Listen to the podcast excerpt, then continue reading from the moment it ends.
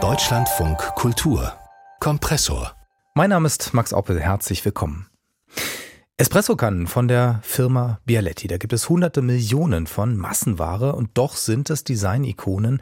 Sie kennen bestimmt dieses Bialetti-Männchen mit der Knubbelnase, das den Zeigefinger nach oben reckt.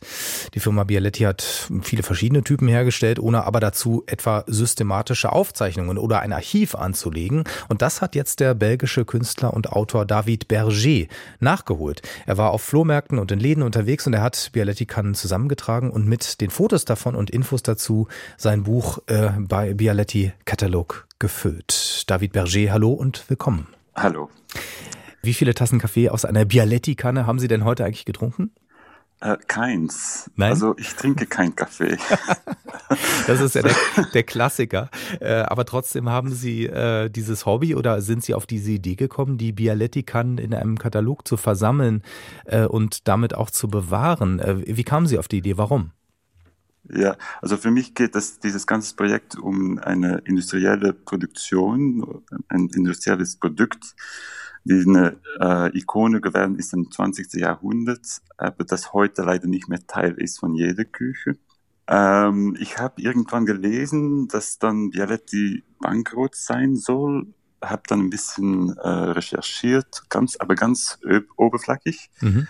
und habe gefunden, dass es eigentlich kaum Informationen zu dieses Produkt gibt. Also Vialetti hat sich nie gekümmert, einen Katalog zu machen. Es, es gibt keinen Überblick. Ähm, wir wissen heute nicht, wie viele unterschiedliche Maschinen es eigentlich gibt.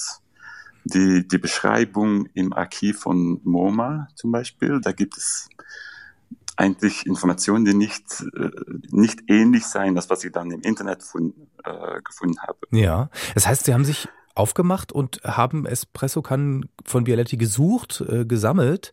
Ähm, das, das ist ja eine ganze Menge, ne, was man da finden müsste. Ähm, das sind ja 70 bis 80 Jahre, äh, die die hergestellt äh, werden schon. Wie, ja. haben Sie, wie haben Sie das denn gefunden und wie vollständig ist diese Sammlung? Also ich habe jetzt 62 Kannen und ich habe aus ähm, auf Hauspartys mit Freunden, bei Freunden angefangen, ähm, mich die näher anzugucken. Also ich bin Künstler, das heißt, dass die meisten meiner Freunde auch Künstler sein. Mhm. Und dass die also alle romantische, nostalgische Leute sein, die heute noch, noch mit dieser, ihre Kaffee kochen mit dieser 20. Jahrhundert Maschinen. Und auf diese Hauspartys habe ich dann gesehen, dass unter den Filter und an die innere Seite des Deckel es eigentlich eine unglaublich detaillierte Code ähm, sich befindet. Mhm. Die besteht aus Kreise, Nummern, Punkt, Buchstaben. Und dann habe ich angefangen, die, die zu sammeln und auf, auf Flohmärkten, aber auch in die, ja, die Flagship Stores in Mailand, in Paris, in Rom und gesehen, dass eigentlich durch dieses Code jede Maschine unterschiedlich ist. Also das das sind, es gibt 300 Millionen die ganze Produktion von Bialetti, aber die sind alle unterschiedlich. Alles Unikate gewissermaßen. ja, genau. Hm. Ja, wie geht denn sowas? Also ich meine, äh, das heißt also jeder Arbeiter in der Bialetti-Fabrik, denn es war ja eine Fabrik, es war ja Massenware, aber hat dann doch einzeln die Kanne produziert und mit seinem äh, Code versehen?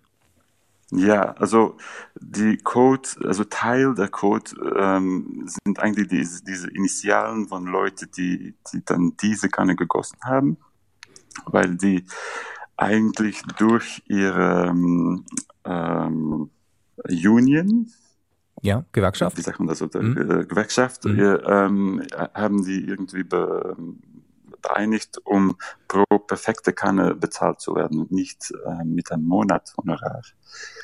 Ähm, und das heißt, dass die an diese Art äh, genauso viel verdient haben als ein Zahnarzt. also diese, diese ganze Idee von Handwerk ähm, war, war gleichgestellt. Ähm, in der, natürlich in der äh, 60er Jahre ja. Wirtschaftsboom ähm, in Italien. Also sie wurden nach Stückzahl im Prinzip bezahlt von perfekten Kannen. Also mit anderen genau. Worten, es gab keine schlechten Kannen, weil dann wäre derjenige dafür nicht bezahlt worden. Genau, und dann werden die schlechten Kannen wieder neu ähm, im Ofen gemacht. Und, äh Das ist ja beeindruckend. Das heißt also, ähm, Sie haben sich quasi auf Spurensuche begeben, Sie haben das recherchiert, äh, Sie waren auch in der Bialetti-Fabrik in Norditalien. Ja. Wenn Sie sagen, äh, die Firma ist eigentlich bankrott äh, gewesen, also gibt es sie jetzt noch oder nicht?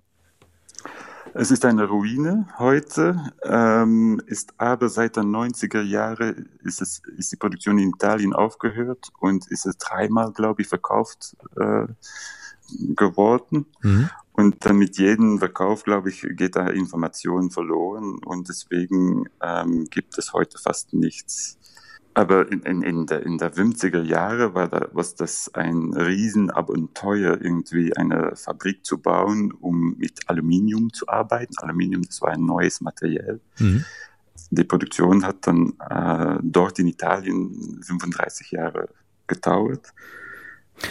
Und die Kannen, die Sie jetzt gefunden haben, sind Sie jetzt der Meinung, dass das die gesamte Palette ist? Äh, oder gibt es noch weitere? Überhaupt nicht. Hm? Das ist eine sehr persönliche Sammlung. Aber das ist dann jetzt auch die erste, weil also äh, äh, ich weiß, dass ich nicht die erste Maschine habe, weil sie nicht industrialisiert würde. Aber ähm, es, es ist deswegen meine künstliche Interpretation oder Lesing von was so eine Sammlung sein kann.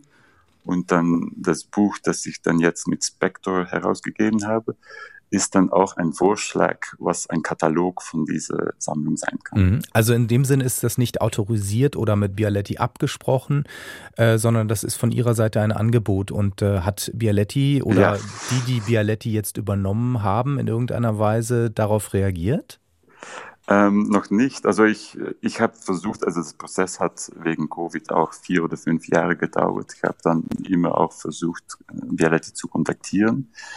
Das hat nie geklappt. Also ganz viel meiner Informationen kommt äh, durch mit Mitarbeitern zu reden, aber auch mit Leuten bei Alessi zu reden. Alessi hatte auch ihre Fabrik im gleichen Dorf. Mhm äh, und haben alles sehr gut dokumentiert. Also die haben, die waren irgendwie, die haben mitbekommen, äh, die Familien haben sich auch geheiratet. Wie ist denn das? Äh, also Sie kamen vom Design her dahin. Ähm, Alessi haben Sie angesprochen, das ist quasi die Konkurrenzfirma. Ähm, Bialetti war aber trotzdem immer sehr besonders und wegen dieser Unikate natürlich auch wirklich, ja, wie Sie gesagt haben, das hat schon Qualitätsstandards gesetzt. Ähm, wie ist denn das vom Design her? Wie hat sich diese Espresso-Kanne entwickelt? Oder ist die eigentlich noch so, wie sie in den 50er Jahren war, nur mit kleinen Veränderungen? Ja, also nur kleine, ganz technische Veränderungen. Ähm, es gab da auch kein, wo es bei Alessi immer einen Designer gibt, ähm, gibt es das bei Bialetti nicht. Mhm. Wann es eine Änderung gab, hatte das zu tun, nehme ich dann an, mit ähm, irgendwie was Neues herauszugeben. Aber grundsätzlich ist da nichts geändert in diesem Design. Warum hat diese Erfolgsgeschichte äh, jetzt im Prinzip geendet, also der, dieser Fabrik jedenfalls. Also auch wenn es die Produkte mit anderen äh, Käufern sozusagen weitergibt, aber äh, warum hat das, dieses Erfolgsrezept, warum hat das nicht weiter funktioniert? Also ich nehme an, dass wir heute ähm, nicht mehr diese ganze Drehung mit diesen Maschinen, die Handlung mit, die, mit Maschinen machen. Wir möchten einfach irgendwie einen Knopf drücken, um unsere, unseres Kaffee zu, zu haben morgens. Ähm, dass es ähm, und das, was so groß werden kann im 20. Jahrhundert, ist es das jetzt nicht mehr. Das, mhm. Und das war auch der Anfang irgendwie, das für mich zu anzufangen zu recherchieren und ähm, ja. Ja, weil es ja wirklich ein bisschen so ist, wie man heute, wie man seinen Kaffee trinkt. Also auch wenn Sie kein Kaffeetrinker sind, aber äh, ich, ich bin einer und ich weiß, dass es schon äh, sehr speziell ist, wie man den Kaffee trinkt oder zubereitet und ob man da eben ein Purist ist oder nicht. Und ich hatte immer den Eindruck, dass es noch sehr viele Puristen gibt, auch im 21. Jahrhundert, äh, die mhm. nicht, die nicht auf den Knopf drücken äh, möchten, sondern tatsächlich noch äh, auf die alte Art das äh, machen wollen. Aber vielleicht täusche ich mich auch. Oder vielleicht ähm, hast du auch ganz viele Künstler und romantische Personen herum dich, genauso wie ich. Und geht, es dann, dann um ein Prozent der Bevölkerung. Ja, das kann sein. Also, also die, die, jede, jede Familie hat in Italien und dann weltweit auch später im 20. Jahrhundert zwei oder drei oder vier verschiedene Kannen. Jetzt gibt es vielleicht noch eins bei einem Künstler. Und ja. Nee, und vermutlich ist der Bedarf eben nicht mehr so groß, auch jetzt äh, sich das nochmal zu kaufen oder zuzulegen. Der Künstler David Berger und seine Bialetti-Sammlung als Katalog bei Spectre Books erschienen, kostet 24 Euro. Und einige der Espresso-Kannen sind zurzeit im Museum Grassi für angewandte Kunst in Leipzig zu sehen. Ich bedanke mich herzlich, Herr Berger. Gerne.